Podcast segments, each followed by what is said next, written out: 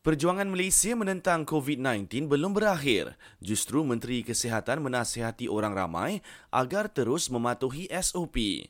Khairi Jamaluddin turut ingatkan mereka yang sudah terima janji temu dos penggalak agar mengambil suntikan itu, terutamanya golongan berusia 40 tahun ke atas dengan penyakit kronik. Malaysia merekodkan jangkitan baru COVID-19 di bawah angka 5,000 untuk dua hari berturut-turut.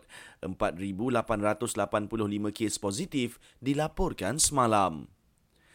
SPR sedang merangka SOP PRN Sarawak dengan KKM, PDRM, MKN dan Jawatan Kuasa Pengurusan Bencana Negeri.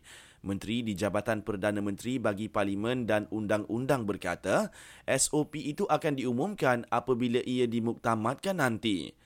SOP PRN Sarawak katanya akan turut mengambil kira maklum balas keberkesanan SOP di PRN Melaka Sabtu lalu.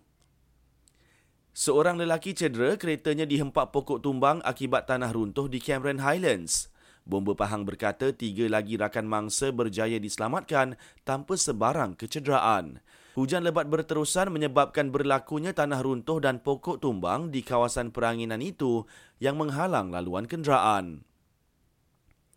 Sementara itu, 11 individu yang terperangkap di Sungai Pinang susulan fenomena kepala air berjaya diselamatkan. Menurut Bomba Selangor, tiada kecederaan dilaporkan.